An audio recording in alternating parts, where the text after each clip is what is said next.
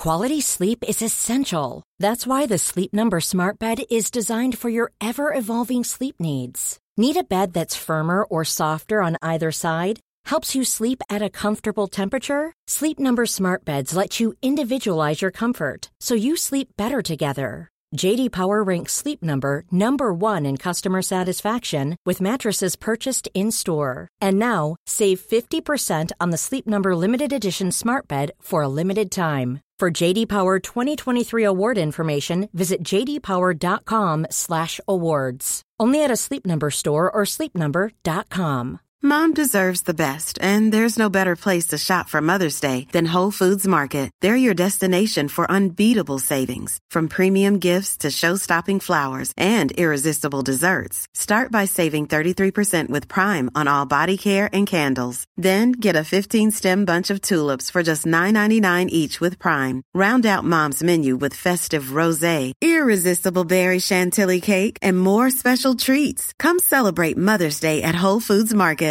Hey, it's Paige DeSorbo from Giggly Squad. High quality fashion without the price tag. Say hello to Quince. I'm snagging high-end essentials like cozy cashmere sweaters, sleek leather jackets, fine jewelry, and so much more. With Quince being 50 to 80% less than similar brands.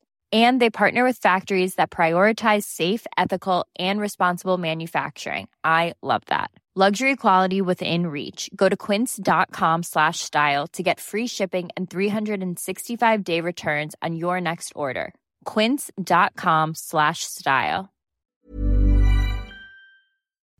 Tack så mycket till vår klippare Linus Elsinen. Tack så hemskt mycket Linus. Som gör ett hästjobb. Och ett bra jobb. med Ett bra jobb ja. Rabba-dabba tipp-topp.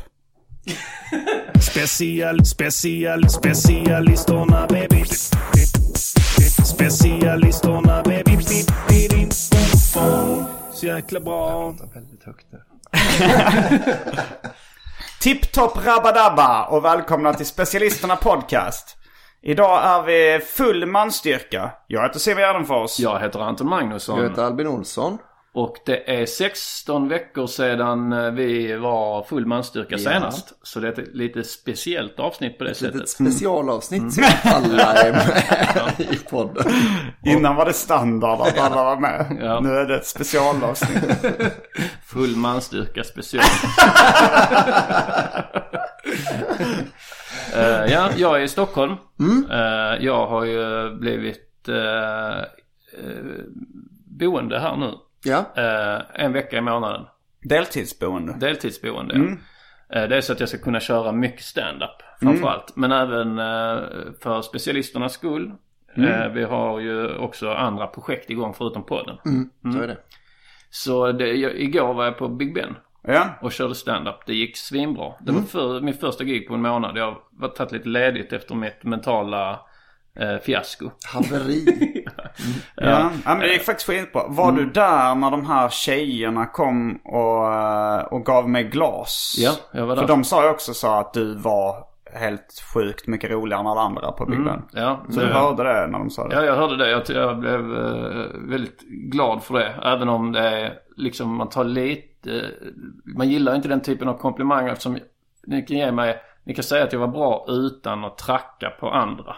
Och så, alltså för i den frasen så är det ju, de andra var inte, alltså eh, nu, och det var ju ändå några som jag eh, liksom gillar mycket och som jag vet också kanske är där och testar mer nya grejer. Och då blir man lite så, ja men de testar ju lite mer nytt. Jag körde ändå två lite safe grejer och sådär. Mm, Men om man säger att du var bästa.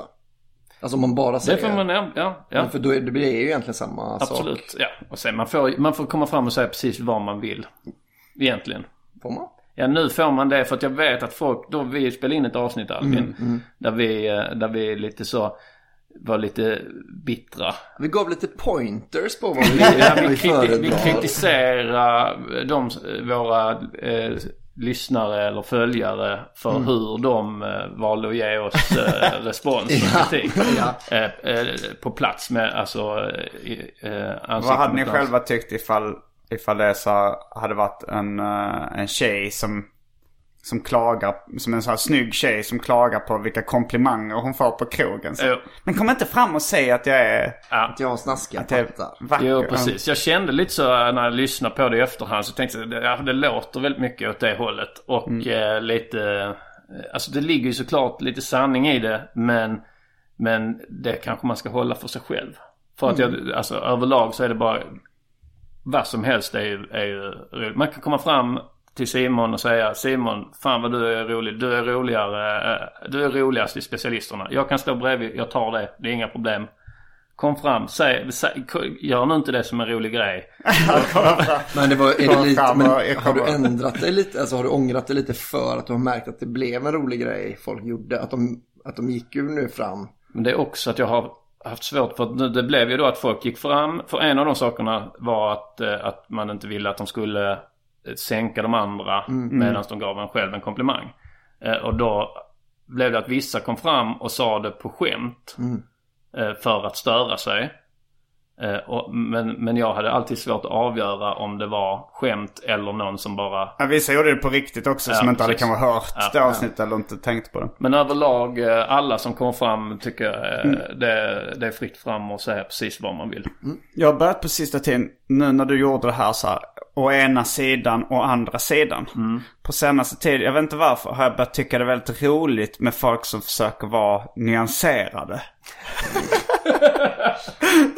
alltså jag fastnade i det på, jag fastnade i en sån karaktär när jag var i Göteborg. Jag hade så här på Agro. Och han var på, han, alltså jag var kanske lite så bakis, lite övertrött. Och bara, ibland så fastnar man ju liksom i en karaktär eller en röst. Och, och den karaktären jag fastnade i då, det var eh, en man som snackar lite bredare skånska än vad jag gör. Eh, och som kan se både för och nackdelar med dagens moderna teknologiska samhälle.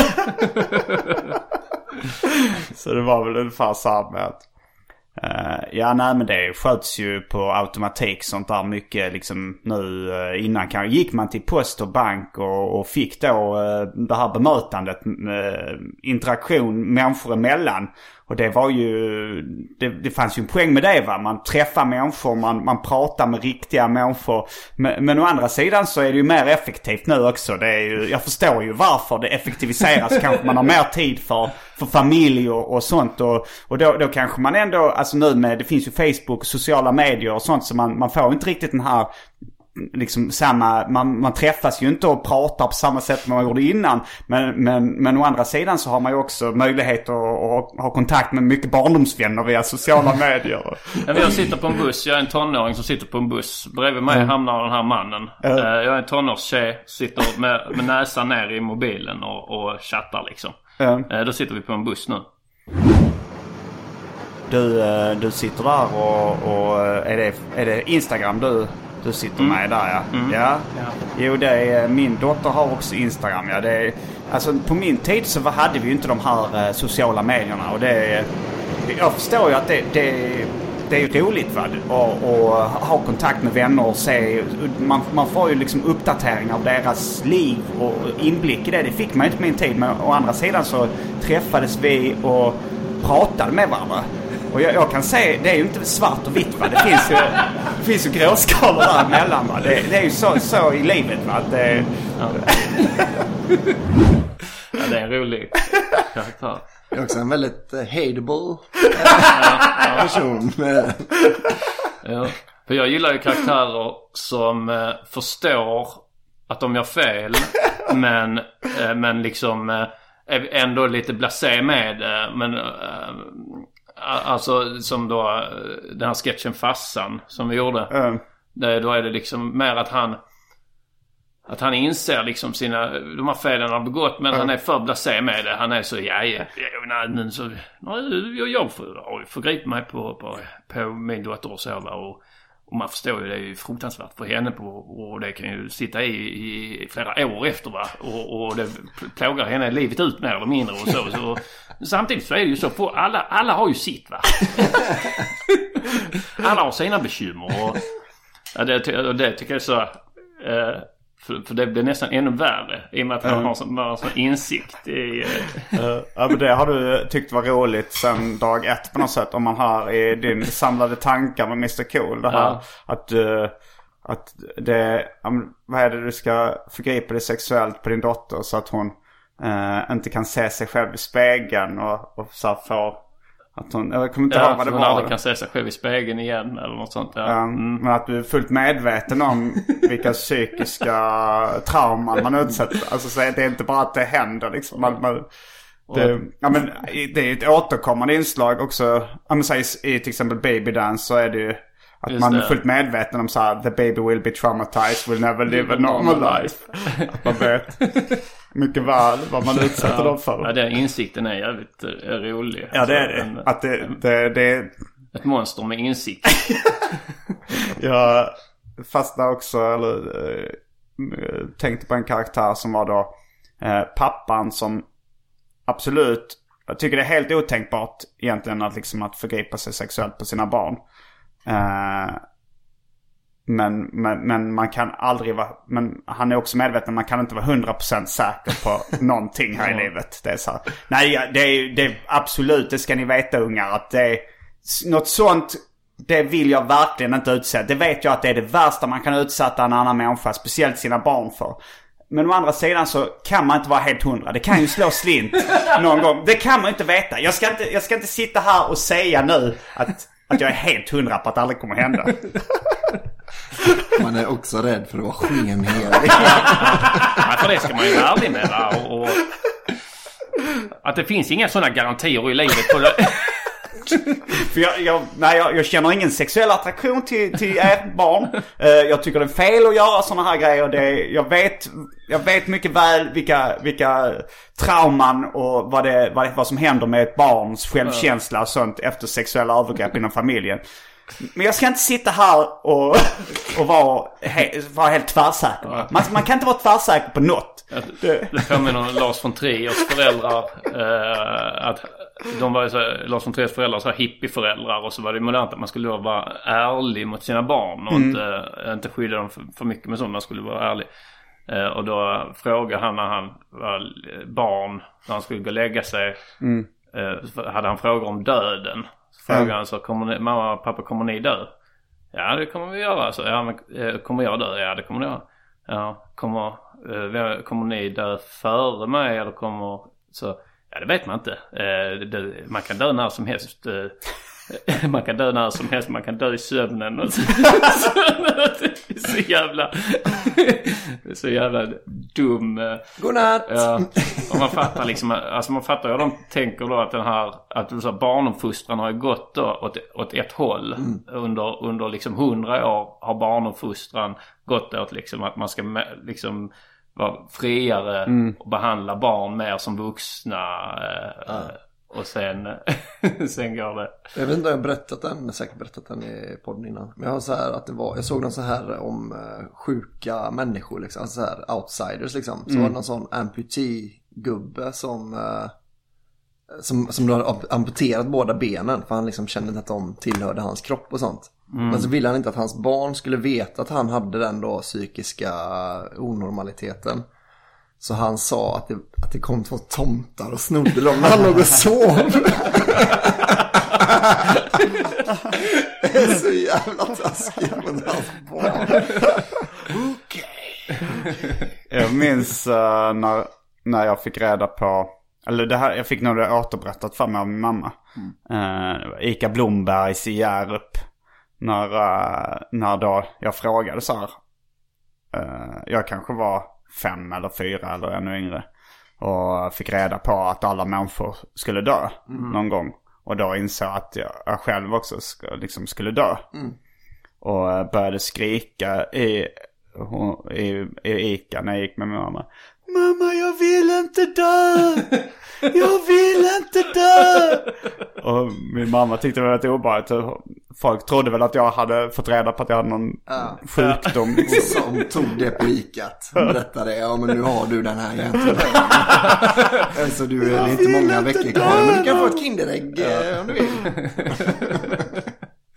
Och jävlar ändå att, att egentligen så är det ju... ett villkor för alla människor att när man är liten någon gång så ska man få reda på vid något tillfälle att man kommer att dö. Ja. Det är rätt obehagligt. Mm, ja, tal om sådana saker som man eh, insåg när man var liten. Och vissa saker var man rätt sen att inse. Eh, Alltså jag tänkte på det du berättade om tom, ben, tomtarna som hade stulit benen. Att Ska du berätta igen när du sent om sidor insåg att det fanns judar i Sverige? Nej, då var jag inte barn. Då var jag ju eh, ändå över 20 tror jag. Jag visste aldrig riktigt vad judar var liksom. Hur kan du ha Eh, missat det? Ja men jag visste ju att de, jo, många dödades eh, och så. Men det fanns, jag förstod liksom inte riktigt vad, alltså. Jag, jag, jag, tittade ju på Seinfeld och sånt. Eh, Jag förstod inte att de var judar. Jag tänkte Ja. de är amerikaner. Eh, Men du läste mycket om Det var Hollywood mer som ett sånt sagofolk. Judar. Ehm, Jag känner igen det ganska mycket. Mm. Att jag, så här, men jag tror så till och med, alltså när vi träffades första gången så, Mm. så var jag så ah, okej, men han är då, han, hans morsa är ju, ja, men då är det nog mycket judar i Malmö säkert då. Liksom, I Skåne Mm, ja. är det säkert mer. För det är där, men jag har liksom aldrig träffat någon i Göteborg. ni gör inte så mycket väsen av er i Sverige. Nej, det... Eh, Ja, lite kanske. ja. I comedy-svängen så är det ju lite Har det överrepresenterat. inte blivit mer, är det bara att man själv är inne lite mer i eh, comedy-svängen då och träffar fler judar och det pratas mer om, om judendom och så eller men jag tycker även nyheterna så, och som man läser Aftonbladet och sånt så är det lite mer artiklar om hur judar har det i Sverige och så vidare. Och just nu har det varit rätt mycket om det. Men eh, alltså 90-talet så minns jag inte det som att eh, någon pratade om att det fanns judar i Sverige. Det var något man ville tysta ner. Ja men det var lite med hysch-hysch. Mm. Alltså så här för att jag tog inte upp det lika ofta heller. Eh, för att folk reagerade så starkt Ja. på det. Och det orkar man inte med varje gång liksom. Men det var innan identitetspolitiken så var det ju då eh, eh, vänstern som var, då var det väldigt mycket fokus på Palestina, Ja, Israel. Det är fortfarande ganska mycket. Ja, men jag skulle ändå säga att, att identitetspolitiken har tagit över lite där. I, liksom, i snackis eh, sammanhang. Alltså för jag minns att det var att Israel skulle spela tennis i Malmö. Och då blev det demonstrationer eh, av, av då eh, de Palestina-sjalsmänniskor liksom. Eh, det ser jag inte lika mycket idag liksom. Att, det känns inte som att det skulle hända idag. Jag vet inte. Det var min Det finns någon känsla. sån gammal Davis Cup demonstration. Alltså det kanske är Stoppa 70-talet. matchen. Ja, men Eller var det... det var, de, de, jag är rätt säker på att demonstranterna använde, att de, det stod liksom någonting, någonting, alltså så här, eh, negr, alltså det var liksom så här, att man, hade man bara, ta, man bara tar den skylten så kan det lika gärna varit att det var en rassedemonstration. För att det stod typ så här, ja men typ negrer är inte värda ett skit. Eh, och så var det liksom så här att, så här, det här är vad ni tycker. De jobbar med lite... Det finns... Jag har underförstått att jag tror att det var en sån, liksom, om det, jag vet inte om det var liksom USA, någon sån här, mot USA-grej eller något sånt liksom. Att det var då liksom uh, sån Black Power-grej liksom. Men det, Så du kan tänka dig att ha en t-shirt där det står negrer är inte värda skit. Och så, så det, det är vad ni tycker. Men jag kan tänka mig, men jag tycker det är roligt. att det känns lite så här. Att men då, då måste ju de varit så säkra, de här vänsterdemonstranterna måste varit så säkra på att så här, ingen, kommer ingen, ingen kommer kunna misstolka det här. att Vi tycker detta. De kommer fatta att liksom, det, här är vad, det här är vad ni tycker. Min, min morfar hade då en sån eh, stor mage. Kulmage liksom. Eh, på tal om det här med tomtarna. Eh, och då var, eh, så sa han när vi var små. Så för, man frågade honom varför han hade så stor mage. Så sa han att han hade svalt en fotboll. det var liksom så, lite på skoj. Och så, och så tyckte man det var roligt. Trodde du på det? Så trodde man ju på det. Att han hade svalt. Alltså när man var liten då. Så tänkte man att han har svalt en fotboll. Det är därför. Och sen minns jag att jag blev lite äldre. Och då började jag ifrågasätta det. Så tänkte jag hur, han kan inte få in en fotboll i den lilla munnen. Så då började, och då minns jag, då hade jag ändå liksom lite koll på hur fotbollar fungerade. Att man kunde, att man pumpar upp fotbollar. Just det. Så då tänkte jag, han har alltså svalt En sumpa. en sumpad fotboll och sen på något stuckit ner lite så flaskskeppsaktigt stuckit ner en pump i halsen och pumpat upp bollen. Men du hade 100% koll på hur man gjorde flaskskepp. Och du hade inte hört talas om begreppet lögn liksom? Eh, jo, eh, jo, absolut. Men vissa Eller saker, humor. blir ju, vissa saker blir ju sanningar. Mm. Eh, bara för att man, en, när man får reda på det så är man inte kritisk Nej. ännu. Och då, och då måste man ju sen tänka på det igen eh, Mm. när man har blivit eh, kritisk. Men då har, man, då har man levt i den här lögnen så länge att den har Ja. blivit så självklar. Eh, Så att det var, det, då var jag ändå rätt gammal när jag insåg så att det här är ju bara att han har skojat. Eh, Såklart. Det var likadant en gång jag var på, det hette Mikaelifestivalen i Trelleborg. Hur var, många festivaler har ni? Ja men det, nu heter det Palmfestivalen. Ah, men förr hette det. Mikaelifestivalen. Och då var jag barn och så var det någon som hade tagit upp en sån Godzilla-docka. Om ni minns dem i hårdplast. Eh, som man kunde skruva av huvudet och så var de liksom ihåliga inuti. Man kunde nog ta av benen och så också. Eh, och de är, de är liksom stora som, de är nog 30 cm höga och sånt. Och då var och då, jag är väldigt liten här så jag är kanske 8-9 och sånt. Och då står det två killar som antagligen är så här 15 eller något sånt. Men jag har ingen uppfattning riktigt. Och då står de vid ett stånd och så, så, så säger den ena till den andra så när de tar av huvudet. Där kan man smuggla knark i denna. Eh, och, och, och då blir jag livrädd. Jag tänker, jag har precis stått bredvid två grovt kriminella jag, jag kutar därifrån. Eh, skräckslagen liksom. Och sen har, det, har jag haft kvar det minnet så länge av att jag har varit liksom väldigt nära den här organiserade brottsligheten. och, och liksom hade de hört mig, hade de sett att jag hörde det de sa så hade jag varit riktigt illa ute.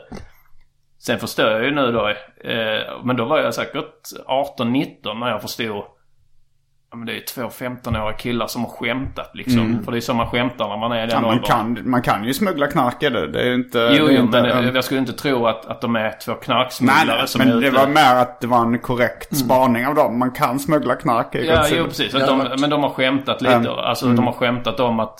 Så, men så som man gör när man är i 15-årsåldern liksom. Ja. Att de skämtar lite om bara så här, Ja, där kan man smuggla knark i. Eh, men de har ju inte varit knarksmugglare. Nej, Det hade varit väldigt kul om de var det. Att de har ett sånt, de, de, deras så här upplaget i Colombia bara växer och växer. För de har inget sätt. Liksom, hur fan ska vi få det här genom tull? Och För att de så öppet på, tur den festivalen. De på den festivalen och hittar en sån. Åh, man kan ta, fan det nu kan vi äntligen Och sen bara kommer de på, åh nej, det där vittnet, den där unge som sprang iväg.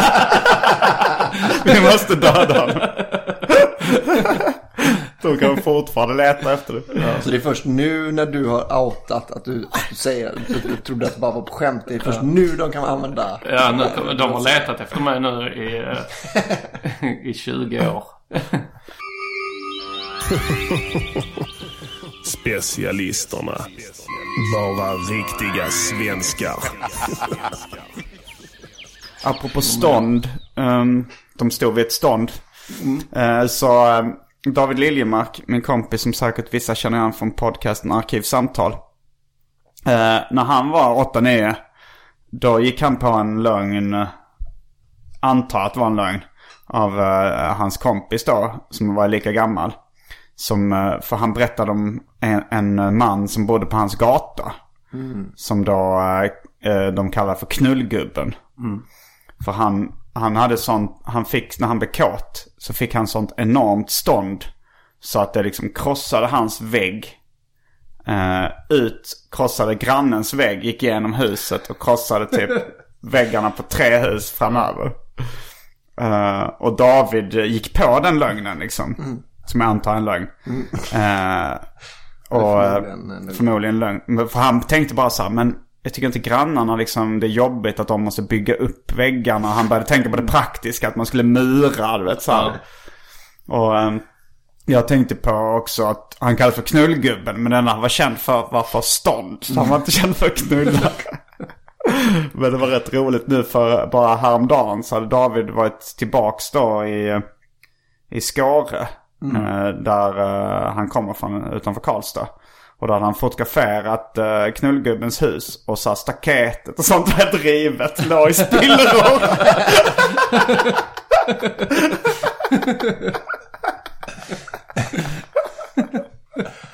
Det är så jävla jobbigt alltså. Det är väldigt billiga hus där kan man tänka sig. De är, priserna sjunker rätt mycket om man bor granne med knullgubben. Att det är liksom, man vet ju att man kommer behöva lägga en miljon på reparation ungefär om året. Man har.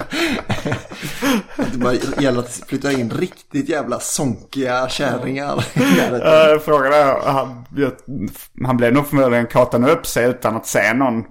För att han var nog inne i sitt eget hus som bara fick en sån enormt stånd. Det är där det har börjat, det är liksom, det är det här eh, det var där det började här, vi måste förbjuda porr.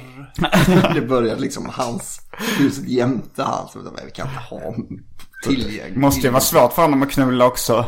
Alltså mm. folk borde ju dö då. Ja. Kan man inte, om det finns, om man har den kraften i sin erektion. Eller att han äger det huset fyra hus bort. Så han står i sitt hus med stånd och så kör han igenom grannarnas hus. Så är hon liksom på andra sidan där och så bara kliver på. Ja, så att det, den, kuken är ändå lika smal som en vanlig kuk.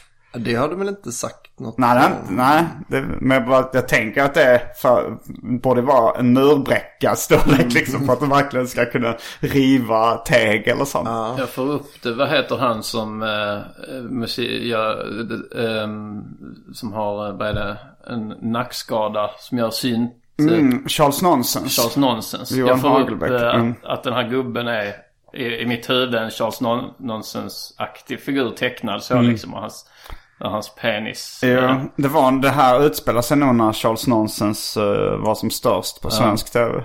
Mm. Men var det inte mycket sånt att saker kunde växa och sådär? Jo, det var nog i Charles Nonsens. Jag, jag, det var ganska länge sedan jag såg, jag plöjde massa Charles Nonsens. Ja. Eh, det var ju då Johan Hagelbäck som sen blev känd för bland annat filmjölksanimationer på SVT. Mm, ja, som det. hade ett tv-program som heter Charles Nonsens. Som idag nog skulle inte godkännas av SVT. Nog skulle nog anses vara sexistiskt. Mm, det var mycket så här pattar och, och gubbsjuka. ja, ja. Det var lite Benny Hill-andan. Ja. Vi hade en gubbe på tal, han hette Knullgubben. Han kallades Knullgubben. Ja, kallades Knullgubben. Eh, vi hade en som kallades Arga Gubben. Som eh, det var... Man, som i Loranga och Massarin. Kanske det. Eh, det finns någon där som heter det då. Mm. Mm. Arga Gubben hette han och det var, var det började med att man busringde. Mm. Alltså på hans dörr. Mm. Och, och, och sprang därifrån. Och sen eh, blev han, han bodde liksom i eh, en lägenhet som låg så pass bra att man kunde springa ut och gömma sig och titta om mm. han kom mm. ut liksom. Man kunde titta även, man såg genom fönstret om han gick och öppnade dörren och så. Mm. Eh, så han blev ju poppis i grannskapet att busringa på. Mm. Och, och till slut så, insåg, så blir han ju irriterad. För i början var han nog bara så, ja, barn. Mm. Men sen liksom när det spred sig så blev det ju till slut var varannan dag så var ju någon och busringde på hans dörr. Mm. Och då kom han ju ut vid vissa tillfällen och, och hytte med näven liksom. oh, och då fick han smeknamnet arga gubben. Och då blev barnen i området här, då blev man mer... Eh, då blev barnen liksom arga på honom, sura på honom för att han är en arg, arg gubbe. Det spred sig bara att han var en arg, sur gubbe. Så då, då gav det motivation, ännu mer motivation. Så det spred sig ännu mer liksom att folk från andra skolor kunde mm. liksom komma dit och, och ringa på honom för att det en finns en, en, arg, en ja. arg gubbe. Och då tror jag det eskalerade till liksom att folk la ner så smällare i hans brevinkast. så att, och då var det bara att han var en...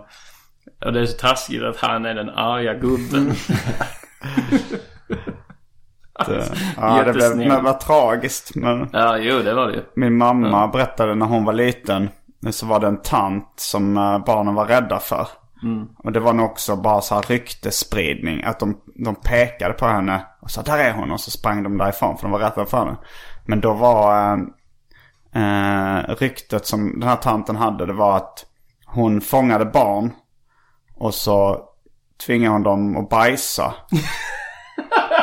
Och så stekte kärringen då barnets bajs. och åt. barnberättelse alltså. Att hon stekte barns bajs och åt och fångade Och så var det så där är hon och så sprang de. Vi hade en som hette Ninja Per. som var antagligen en, eh, en tonårskille. Alltså kanske i 18-årsåldern men lite, lite eh, barnslig. Alltså antagligen en rollspelskille eller något sånt.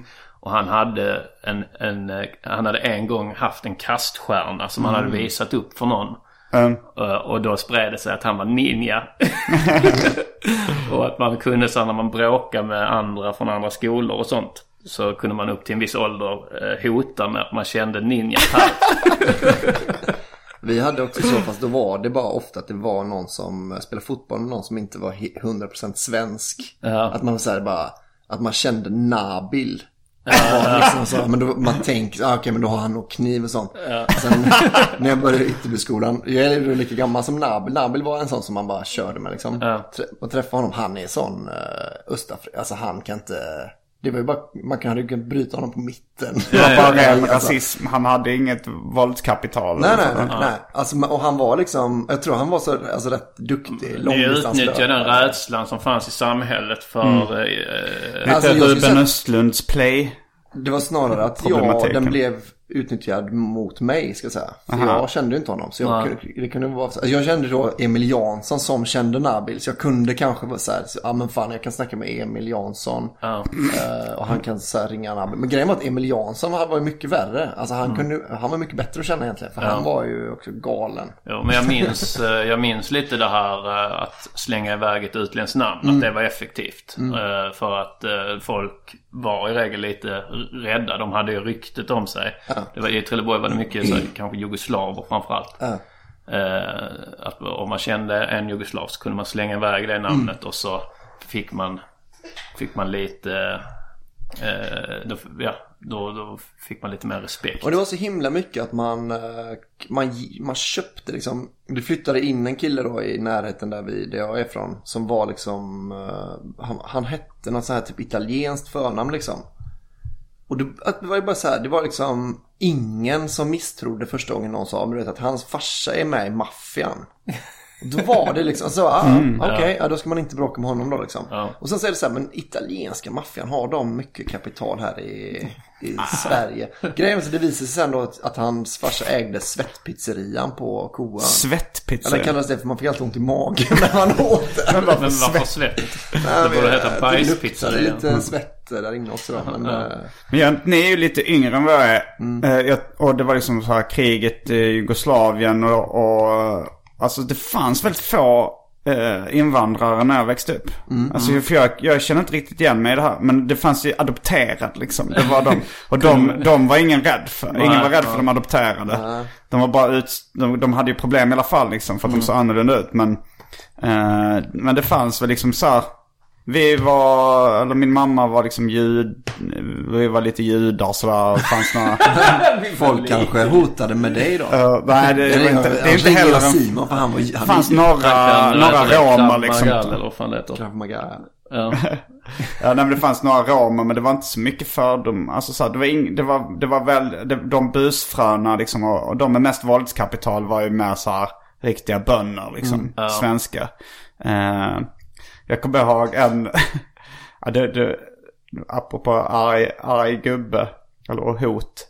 Så var det några, några jag kände i Hjärup som gillar att fiska väldigt mycket. Som var nere vid stranden och, och fiskade. Eh, och så kom det fram en, eh, en man liksom. De, de var väl liksom unga tonåringar kanske, 13 någonting. Och så kom det fram en man, han var ju fullvuxen. Eh, kanske 40, 40-årsåldern. Och eh, började så här skryta lite om, alltså ah, ni fiskar så här. Och så visade han så här, jag var, var fiska en gång och fick upp en sån här stor eh, fisk. Och så visade han då att det var nästan, nästan en meter liksom, en sån riktigt stor. Och de var så här lite trötta på honom kanske så här, himlade med ögonen. Då drog han en kniv mot halsen på henne och sa Tvivlar du? Tvivlar du?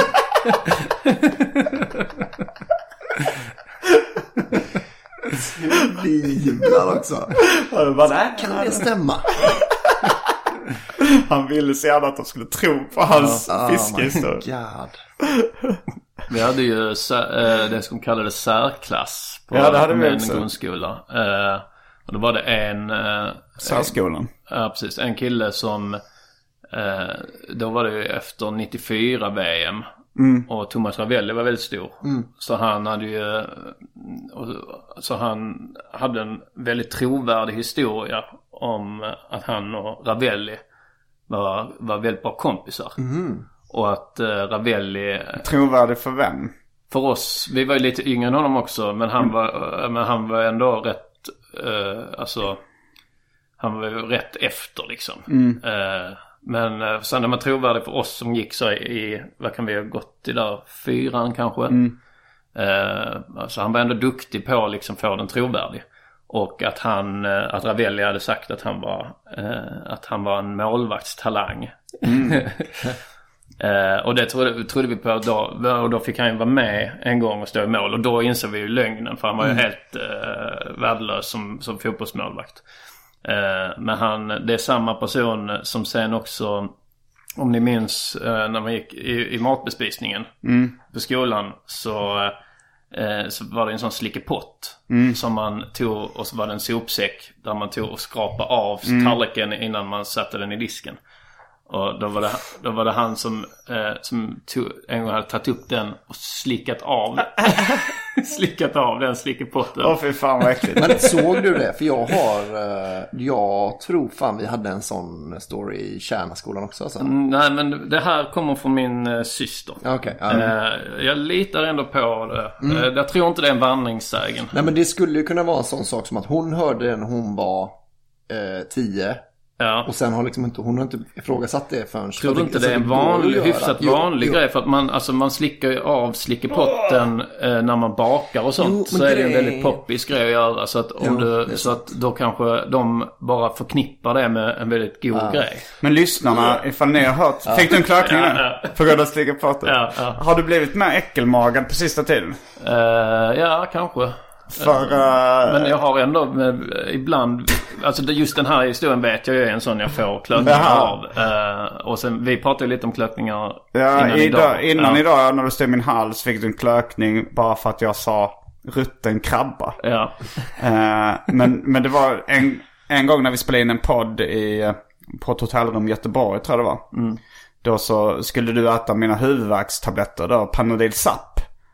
Som jag sa, fan, jag, jag tog två stycken utan vatten liksom bara fan, de sa, fan smakar lite rutten krabba. Ja, och sen det. så försökte du svälja dem, du gick inte ens med vatten för att Nej. du, du tyckte det var så äckligt. Då hade jag rutten krabba i, i huvudet. Eh, Och sen så idag så snackade vi om, eh, för jag hade lagat någon eh, lasagne med lax. Eh, mikrorätt. Lagat kallar du det. Tillagat den i mitten. Att det står tillagning. Tillagning. Vilket egentligen är lite konstigt för att det kallas ju färdigrätter. Och sen på paketen så står det ändå Tillagning. Ja, det är hyckleri. Ja. Men eh, då så, så här, luktade det lite, lite fisk i mitt, eh, mitt, min lägenhet. Och då frågade Anton om jag tyckte det var roligt att man skämtar om att fisk, fitta luktar fisk. Eh, och jag sa jag har inget emot den typen av skämt. Det, men jag tycker inte att jag har väldigt sällan varit med om att fitta har luktat fisk. Och så sa jag Kanske vid något tillfälle så har det luktat lite rutten krabba. och då fick du en sån riktig klökning. Ja, ja, usch. ja, usch. Det var... Ja, jo men kanske det kommit lite mer det, eh, på senare tid. Men jag... När jag var liten var jag inte alls eh, äckelmagad. Men jag kom på ett väldigt bra trick eh, när jag gick i högstadiet. Så, skulle, så var det ju lite sport att man skulle få den andra vid bordet äckelmagade. Så att de inte skulle kunna äta. Ja just var- det, det gjorde jag också. Ja. Eh, och då, då kom jag på det här less is more grejen. För de andra körde så att tänk att det, om det var bruna bönor så tänk att det är bajs eller så. eh, Nej, du tyckte inte det var less is more. Alltså, Det och- båda bönorna med ja, men det, det var inte jag. Nej, nej, men, Nej. men jag menar det är, det är ju också lite less is more. Det är en riktigt slapp Jo, jo, jo. jo. Eh, Men um, det är less is more på ett annat sätt menar jag. För sen var det någon som eh, sa, och spaghetti så jag tänkte att det är likmaskar eller något sånt. Men då kom jag på så att, så då körde jag så. ehm, för då blev det lite så att man inte skulle vara äckelmagad. Och, vissa, och då blev det lite svårt att få någon som säger att de inte är äckelmagade och få dem äckelmagade. Mm. Och då byggde jag upp så realistiska historier. Där jag sa, men tänk så att det är mattanten som har stått där med det. Eh, så, har hon, så har hon kanske liksom haft så, ja, men lite morgon i ögat. Så kan man klia sig så i ögat så kan det ju trilla ner i, i, eh, i liksom såsen. Så att, att det kan ju vara det där. Och då lyckades jag få rätt många som inte var speciellt äckelmagade att bli äckelmagade. För det var en sån realistisk historia. Eh, så det, och, då, och då kunde man ju ha olika varianter på det. Att Man kunde ha lite brödsmulor i, i mungipan eller någonting under fingrarna. Fing, att någon har glömt kanske tvätta händerna. Hon har varit så torkat sig. Och så har hon fått kanske lite så eh, på, på, pek, på pekfingret. Lite bajs. Ja, och så... Och sen har hon tagit i något liksom. Mm. Så det är ett trick till alla gymna- eller hö- högstadieelever. Tror ni vi har mycket högstadieelever som lyssnar på specialisterna? Annars ska jag inte tänka mig vad det skulle kunna vara för folk.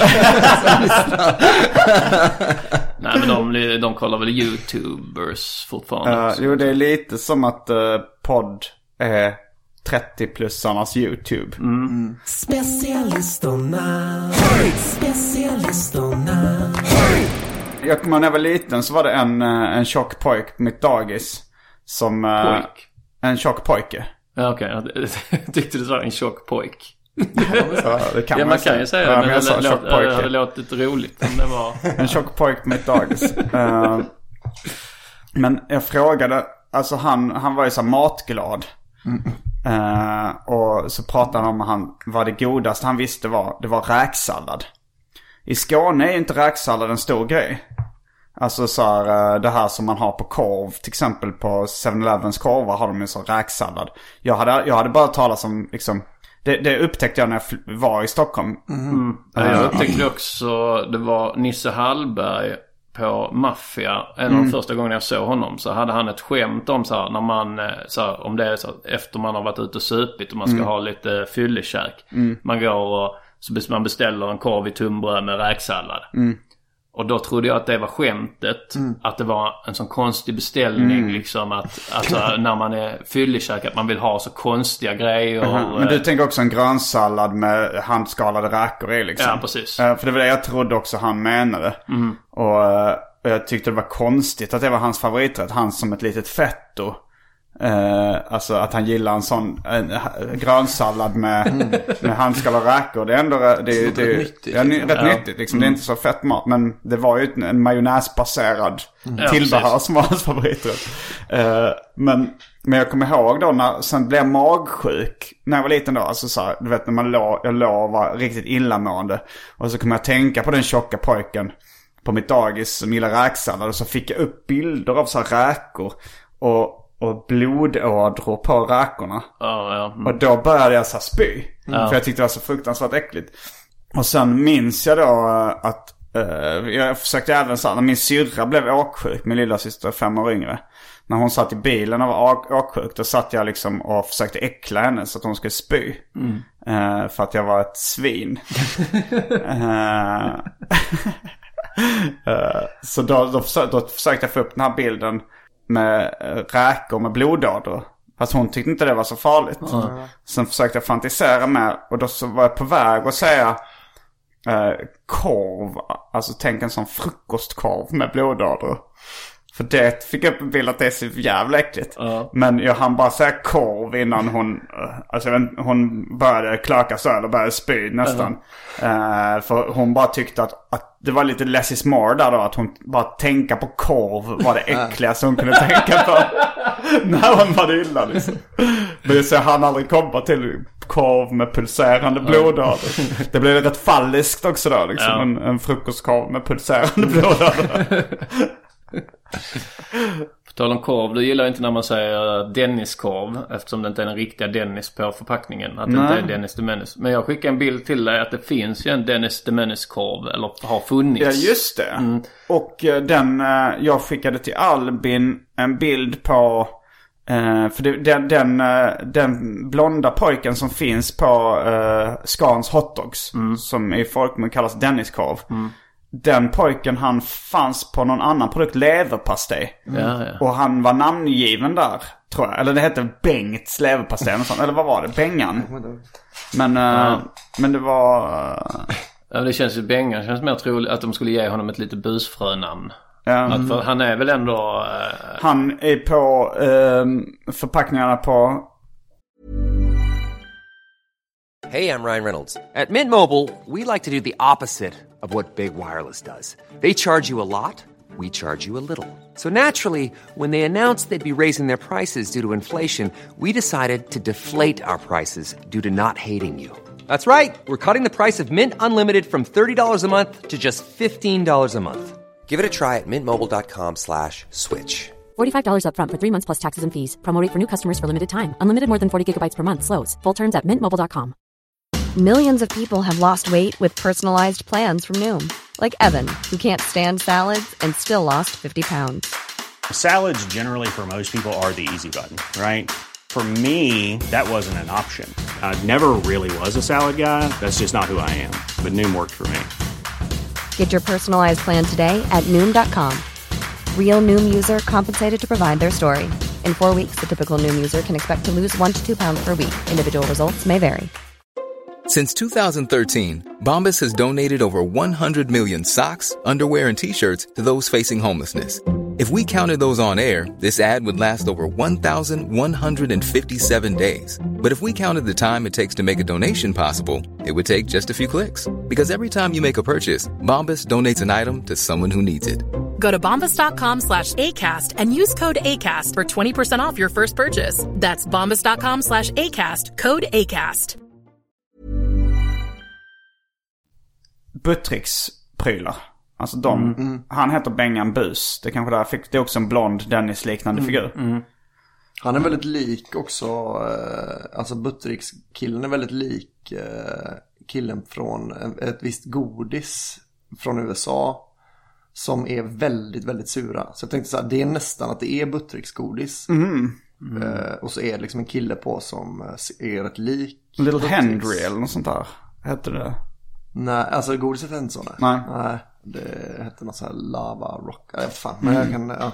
Jag köpte en gång på Buttricks, eh, jag och min kompis köpte eh, karameller med vitlökssmak. Eh, smak. men det ser ut som go- goda kolor. Eh, och då skulle vi så lura eh, en vuxen med dem. Så vi gav eh, min granne, vi gav honom en, och han var ju eh, vuxen. Gav honom en sån. Och han var kanske i 50-årsåldern. Men eh, det, han var ju vuxen så han tyckte bara det var gott. Han tyckte det där var väldigt gott. eh, för det kan man ju tänka sig. Det är en speciell, som vuxen så börjar man ju tycka om i regel socker mindre och så gillar man lite mer spännande smaker. Så, eh, så eh, ja, han, han tyckte bara det var gott. Och då blev vi väldigt besvikna. Men var det, för jag tänker att man hade, alltså hade jag blivit bjuden på en sån av ett barn så hade jag fattat så här, okej det här är en äckelgodis. Mm. Men jag hade ju försökt låtsas som att den var god för att få dem att smaka på Men jag tror att han det- förstod inte att Nej, det var, eh, han förstod inte att det var, eh, för, jag, för det skulle man ju också kunna tänka sig att han bara spelar med. Utan men för sen när vi förklarar för honom så var han så jaha, ja, ja, ja, men och att han var inte den typen heller som skulle, han skulle i så fall spelat med. Och, och liksom, åh vad, vad äcklig. Ja, Där det. fick ni mig. Eh, Så det känns eh, som att han tyckte på riktigt att den var god. Men som barn så ville jag ju gärna vara liksom sådär ett sånt busfrö som Dennis the Menace eller Bengan Bus på Buttricks-förpackningen liksom. Alltså så här. Men jag kommer ihåg att när man väl gjorde ett, och liksom den reaktionen då att de blir arga, de vuxna och kanske jagar en. Ja. Och man springer där. Att den, det var, den, den myten blev aldrig så. Alltså så här, jag kommer ihåg när jag skulle åka och hälsa på vi, eh, en kompis på hans eh, lantställe i Småland. Och så var det jag då och han och hans storebrorsa och hans storebrorsas kompis. Och hans föräldrar bodde där. Och jag hade gjort så här eh, eh, klippulver. Alltså det vill säga tagit eh, nyponkärnor och torkat dem och så, så är de här. Så la jag dem i en tändsticksask. Och sen, eh, och sen så hade jag då så hade vi busat med hans storebrorsa och hans storebrorsas kompis. Och så, fick, så var det så vid något tillfälle att jag lyckades hälla ner klippulver i hans nacke liksom. Och han bara gick, eh, gick ut och var åh fy fan vad det kliar och, liksom, han, och han blev arg. Och sen så kom då min kompis pappa. Och han var ju så jävla arg på mig. och det var så här. Och jag hörde att du Han var Tommy! ja. Jag tror han kan ha varit Lustigt nog så... Han kan ha varit Du tog med... Är det sant att du tog med klipulver? Att han var så fly förbannad liksom och jag blev rädd och så här, Tänkte det här var ett, ett sånt roligt bus. Ja. Men han var verkligen, alltså också just att det var överlagt från min sida att jag hade tagit med klipulver. Det var liksom ett fruktansvärt svek i hans... Han hade bjudit med mig till det här landstället och så, så är det sånt riktigt jävla svin han har bjudit med liksom tydligen. Och med vapen och sånt. Ja men det, det, var, det var lite som att jag hade knivskurit någon och att jag hade planerat att ta med en butterfly liksom. Ja. För det, det landade helt fel liksom. Ja. Det var inte den här... Ja, vi hade ju, jag och en kompis, eh, vi hade en pilbåge. Alltså en sån leksakspilbåge. Som vi ville... En sån vill- plast... eh, Ja, precis. Eh, och, eh, eh, men eh, också kom han på buset att vi skulle ringa på hemma hos honom. Så öppnar hans mamma och så eh, skjuter han pilen liksom. Och, eh, Men det är en sån sugproppspil eller Ja, precis. Men det var inte det. Eh, så... Det var skarpt laddad. Ja, men det, alltså med en pinne eller någonting. Mm. Eller om det var en sån sugproppspil utan sugproppen. Alltså grejen var med dem, man kunde ju vända så att man tog i sugproppen Ja, och sköt. kanske så ja, det liksom precis, ett ja. rör bara man sköt. Men jag minns som tur var var det han som sköt men vi båda stod ju där liksom. Eh, för då fi- fick hon den i ögat. och det var... Och det var också första gången jag, första gången jag hörde ordet eh, lasarettet. för, hon, eh, för hon liksom gick in igen och sen kom hon ut fly förbannad och sa Mattias, nu kommer du in. Eh, vi, eh, vi ska åka till lasarettet. Vi måste åka till lasarettet. Det kan vara en sån sak att de inte åkte till lasarettet. Mm, hon fejkade kanske. Ja, precis. Mm. Att det var... Ja, men vi, vi gjorde egna pilbågar mycket så här, att man bara tog en pinne och ett snöre och, och sen så vässade en annan pinne med kniv liksom. Och det kunde ju bli rätt, eh, rätt farliga grejer. Alltså man skulle säkert kunna få hål på huden om man får en sån i ryggen liksom eller någonting. Eh, vi sköt efter fåglar. Men vi träffat som tur var aldrig någon fågel. Men sen kom jag ihåg att vi gick runt och verkligen försökte skjuta några fåglar. Och sen kom vi till så här, så var det en så skadad fågel som låg ner på marken. Som också var typ en fågelunge. Och då så, stä- så kom jag ihåg vi ställde oss där och bara siktade på här. Men jag hade inte hjärta och bara dödade fågelungen. Fast det egentligen hade varit det humana. ja, kanske. Fast kanske inte just med en vässad träpinne. Det kanske inte hade lidit mer då. Det kanske inte hade dött direkt. Fan jag hade...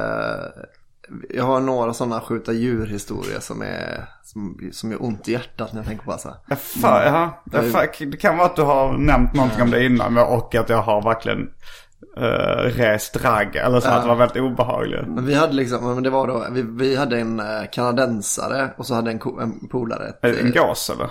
Nej, en kanot. Aha. Så vi, vi så paddlade ut en bit eh, från kvarnen där. Och Mm. så var det liksom en hel sån ankeflock typ. Alltså svinmycket, eller gäss eller vad fan det var. Så vi bara så här, då stod vi så här och alltså vi liksom försökte hitta hur högt man måste sikta för att liksom. Hade ni luftgevär eller vad? Ja, Mm. så vi, för vi såg liksom att den hela tiden landade i vattnet framför dem så här. Så Mm. man bara provade mer och mer och försökte liksom hitta vart man, eh, vilken vinkel man var tvungen att ha. Mm. Och så till slut, för de reagerar inte ens på det här. Det är ett litet, litet plask bara som blir Mm. liksom. Och sen till slut då kanske vi har skjutit 30 skott. Till Mm. slut så bara flyger alla iväg utom en unge. som bara ligger kvar. Och alla bara blir så. Fan, man har liksom inte alls tänkt på konsekvenserna av att det är så här, men vi vill ju skjuta en fågel, men vi vill ju inte döda en fågel. Alltså så här, det var liksom... Men eh, luftgevär, alltså tänk på rätt långt håll eller rätt svagt. Ja, ja, men jag, ja, men jag vet fan. Alltså, för grejen var att jag sköt också en skata en gång med ett luftgevär. Mm. Och den dog. Skata som är en större kvinna. Ja, som det ja, exakt. Morsan. ja, men jag, och den eh, ramlade liksom ner. Alltså, jag tror den blev så chockad att den ramlade ner från, eh, från liksom telefontråden. Mm. Och där bröt den typ en vinge liksom. Oj. Och bara sprang runt. Så jag, då tänkte jag så här, men fan nu måste jag ju liksom döda den då. Mm. Eh, Så jag sprang efter den och bara sköt och sköt och sköt och liksom träffade massa gånger. Men den, liksom, den, bara så ruska på sig. eh, Och sprang iväg. Sen till slut så gömde den sig under, den, under traktorn. Så då låg jag och bara sköt och sköt. Tills den, alltså så här, och sen till slut så fick brorsan hjälpa till och la han mynningen mot ögat. verkligen våldsam. Men...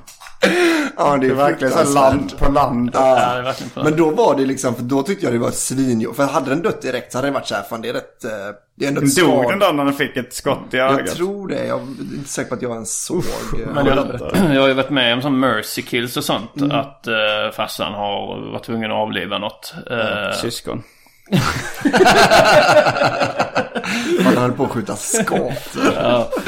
Eh, men annars var det rätt mycket eh, att eh, min, mina läkare med djur var ju ofta omhändertagande. Att, det var min farsa väldigt så naturintresserad och djurintresserad.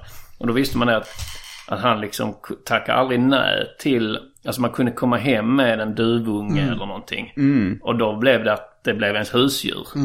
Eh, då, då blev det ett projekt, man skulle ta hand om den.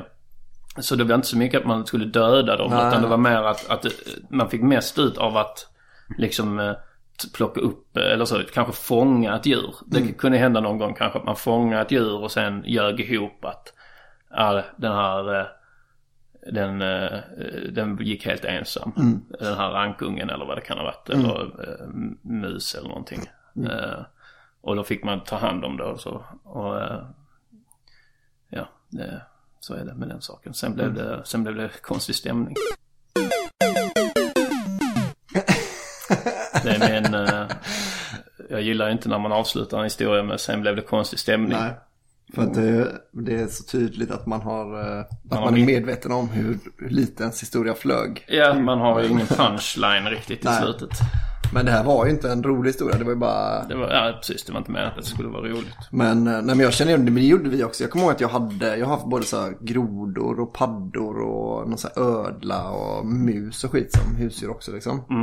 Men det var någonting, alltså det är någonting också när man liksom som 13-åring går runt med ett luftgevär och bara letar efter saker att skjuta på. Ja, men Då- vi klirrade mycket fönster och sånt och då kunde man ju ta om någon hade något nytt vapen så var det ju roligt att klirra fönster.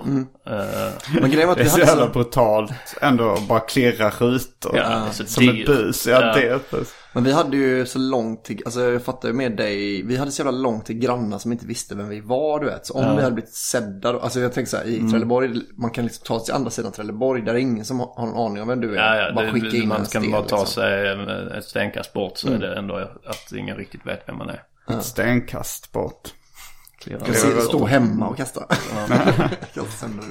Nej men det var ändå en rätt så fet känsla någon gång. Man bara stod och dra in en tegelsten i en glasruta liksom.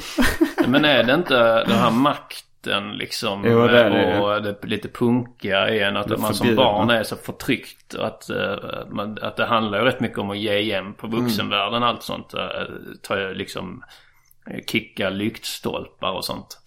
Undrar hur många våldtäkter som har skett på grund av att barn har varit och kickat lyktstolpar längs en stig. Vad menar du? Alltså när man kickar lyktstolpar så mörkt. man ju dem och då blir det mörkt. Och då går man ju ofta i parker. Jag tror det är mer att de ungdomarna sen liksom jagar upp varandra. Det börjar med att kicka lyktstolpar.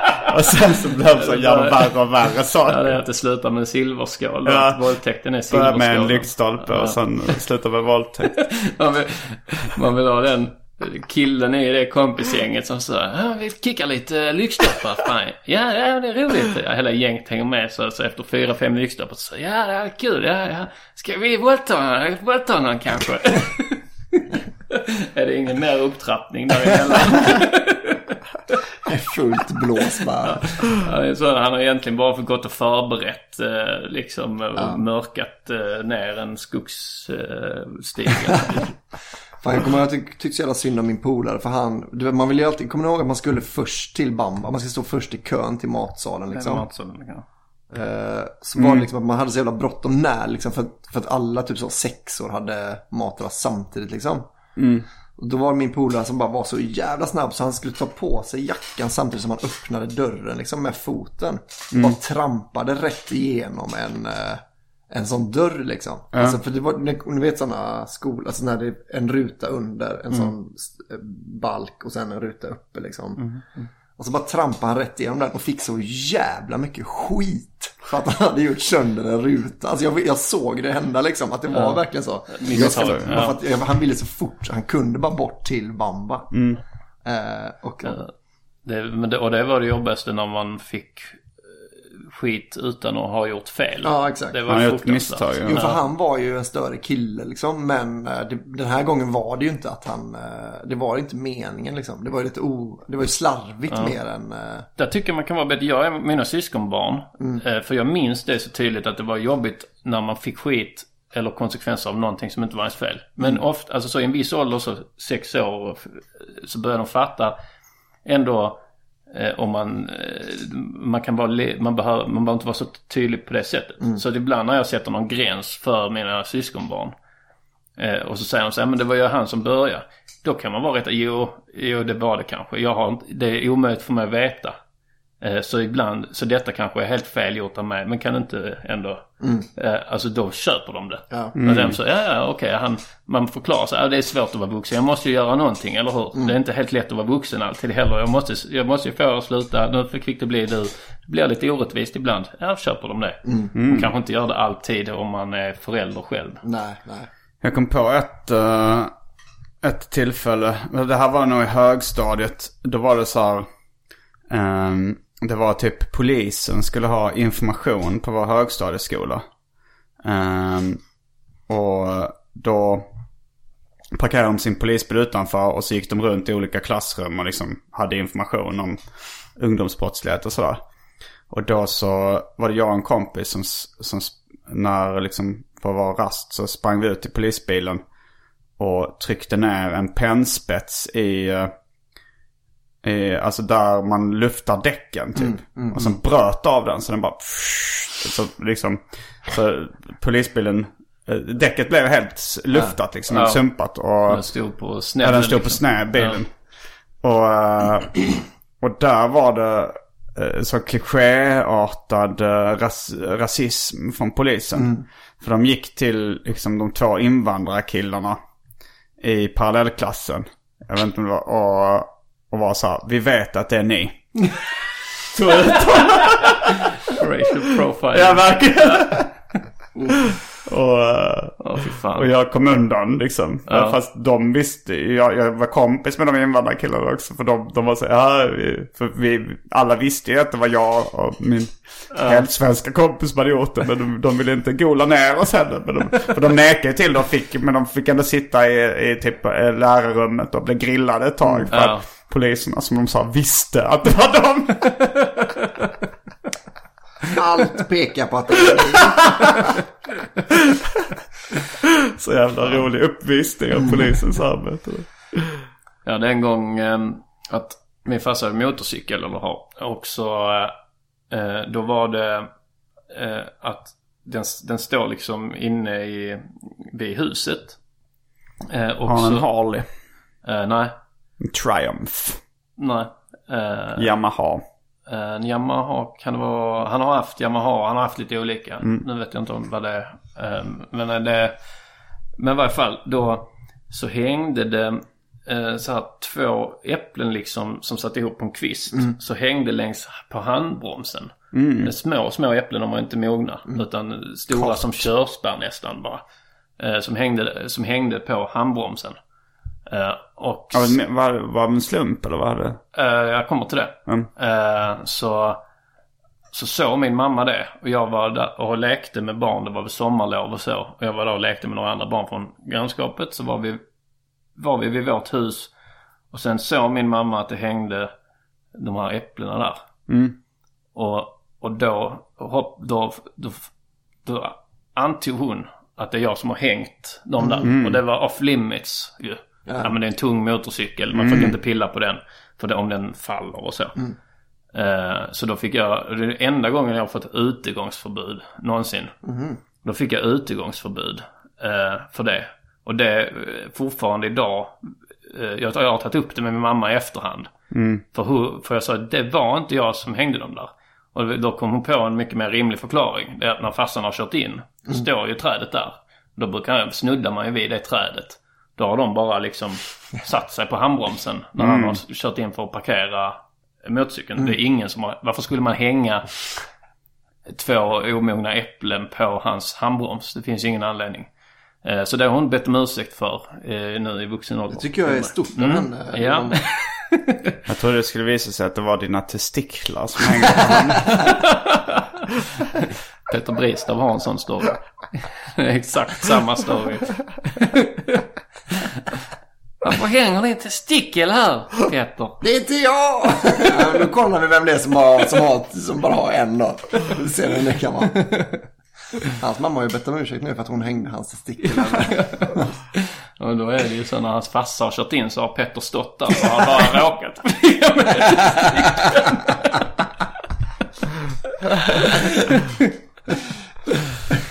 Mm. Vi eh, kanske ska börja runda av. Ja. Eh, bli, jag vet inte vad man ska göra för att folk ska bli Patreons till uh, Specialisterna Podcast. Eh, Kan du inte göra så här? Skriv i specialisterna podcast eftersnacksgrupp lite så här vad ni skulle vilja ha av oss. eh, eh, för att eh, vara mer benägna att bli patrons. För att eh, det är ju ändå den, specialisterna är ju den podcast som vi drar in minst pengar på. I världen. Ja. Ja, mer eller mindre.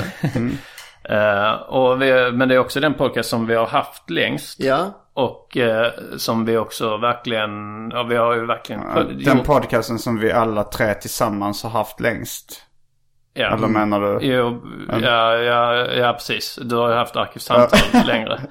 Eh, ehm, eh, men så gör gärna, skriv gärna förslag till oss så vi vet lite vad, som, vad, vad ni vill ha av oss. Så, Fråga inte vad, vad ni kan göra för specialisterna. Fråga vad specialisterna kan göra för er. Mm, Precis. Men det hade faktiskt varit bra att, och tjäna lite mer pengar. ja, precis.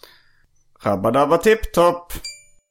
Kommer du ihåg vad du var förra sommaren? Kommer du ihåg när du lyssnade på specialisterna? Kommer du ihåg när du var på ett jättekalas? Kommer du ihåg det va?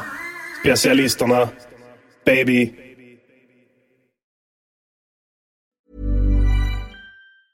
Even when we're on a budget, we still deserve nice things. Quince is a place to scoop up stunning high-end goods for 50 to 80% less than similar brands.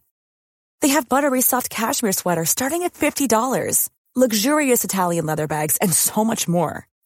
Plus, Quince only works with factories that use safe, ethical, and responsible manufacturing. Get the high-end goods you'll love without the high price tag with Quince. Go to quince.com slash style for free shipping and 365-day returns. Mom deserves the best, and there's no better place to shop for Mother's Day than Whole Foods Market. They're your destination for unbeatable savings, from premium gifts to show-stopping flowers and irresistible desserts. Start by saving 33% with Prime on all body care and candles. Then get a 15-stem bunch of tulips for just $9.99 each with Prime. Round out Mom's menu with festive rosé, irresistible berry chantilly cake, and more special treats. Come celebrate Mother's Day at Whole Foods Market. Planning for your next trip? Elevate your travel style with Quince. Quince has all the jet setting essentials you'll want for your next getaway, like European linen, premium luggage options, buttery soft Italian leather bags, and so much more. And is all priced at 50 to 80% less than similar brands. Plus, Quince only works with factories that use safe and ethical manufacturing practices. Pack your bags with high-quality essentials you'll be wearing for vacations to come with Quince. Go to quince.com slash pack for free shipping and 365-day returns.